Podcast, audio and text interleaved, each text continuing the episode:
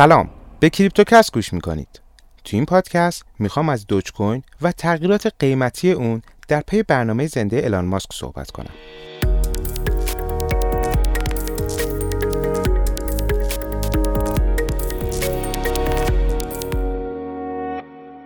چند هفته پیشو که یادتونه که ایلان ماسک تو توییتر خبر داد که قراره تو برنامه زنده شنبه شب شبکه سی ان بی سی در تاریخ هشت مه شرکت کنه. اون خودشو دوج فادر خطاب کرده بود و گفته بود که قراره تو این برنامه راجع به ارزهای دیجیتال و مخصوصاً دوج کوین صحبت کنه. تو این چند روز هم هشتگ‌های مرتبط با دوج کوین توی شبکه‌های اجتماعی مخصوصاً توییتر خیلی ترند شدن.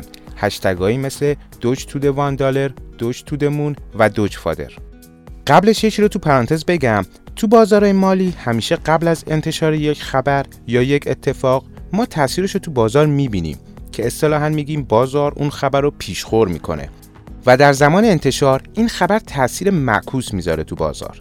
مثلا از بیست و هشتم آپریل تا هشتم می قیمت دوج با حدود صد و نود درصد رشد بالای هفتاد سنت رسید، ولی از زمان مصاحبه ماسک تا همین الان که من باتون صحبت میکنم دوج با حدود سی و پنج درصد افت به قیمت چهل و هفت سنت رسیده. پس مثل همیشه مصاحبه ایلان ماسک تاثیر منفی گذاشته رو قیمت دوج برخلاف توییتاش. اما بیایم ببینیم که تو این برنامه چی گذشت. قبلش بگم که برنامه Saturday Night Live شبکه سی ان بی سی یک برنامه کمدیه در واقع. تو جایی از این برنامه ایلان ماسک به عنوان یک کارشناس اقتصادی وارد صحنه میشه و میگه من دوج فادرم. اون شروع میکنه درباره ارزهای دیجیتال و ماهیت غیر متمرکز اونها صحبت میکنه. اما مجری برنامه میپره وسط حرفش و میگه خیلی خوب، ولی دوج کوین چیه؟ اونم میگه که دوج بر اساس یک شوخی اینترنتی شروع شده، ولی الان دیگه راه خودش رو پیدا کرده. مجری دوباره میپرسه خب دوج کوین چیه؟ ایلان ماسک شروع میکنه دوباره راجع به ارزهای دیجیتال توضیح دادن و میگه خیلی خوب، دوج کوین هم یه جور ارز دیجیتاله. مجری دوباره میگه باشه، فهمیدیم ارزهای دیجیتال چیه، ولی دوج کوین چیه؟ که در نهایت تسلیم میشه و میگه آره، دوج کوین یک شوخیه، ولی تا ماه میره. این برنامه همزمان با روز مادر تو ایالات متحده است.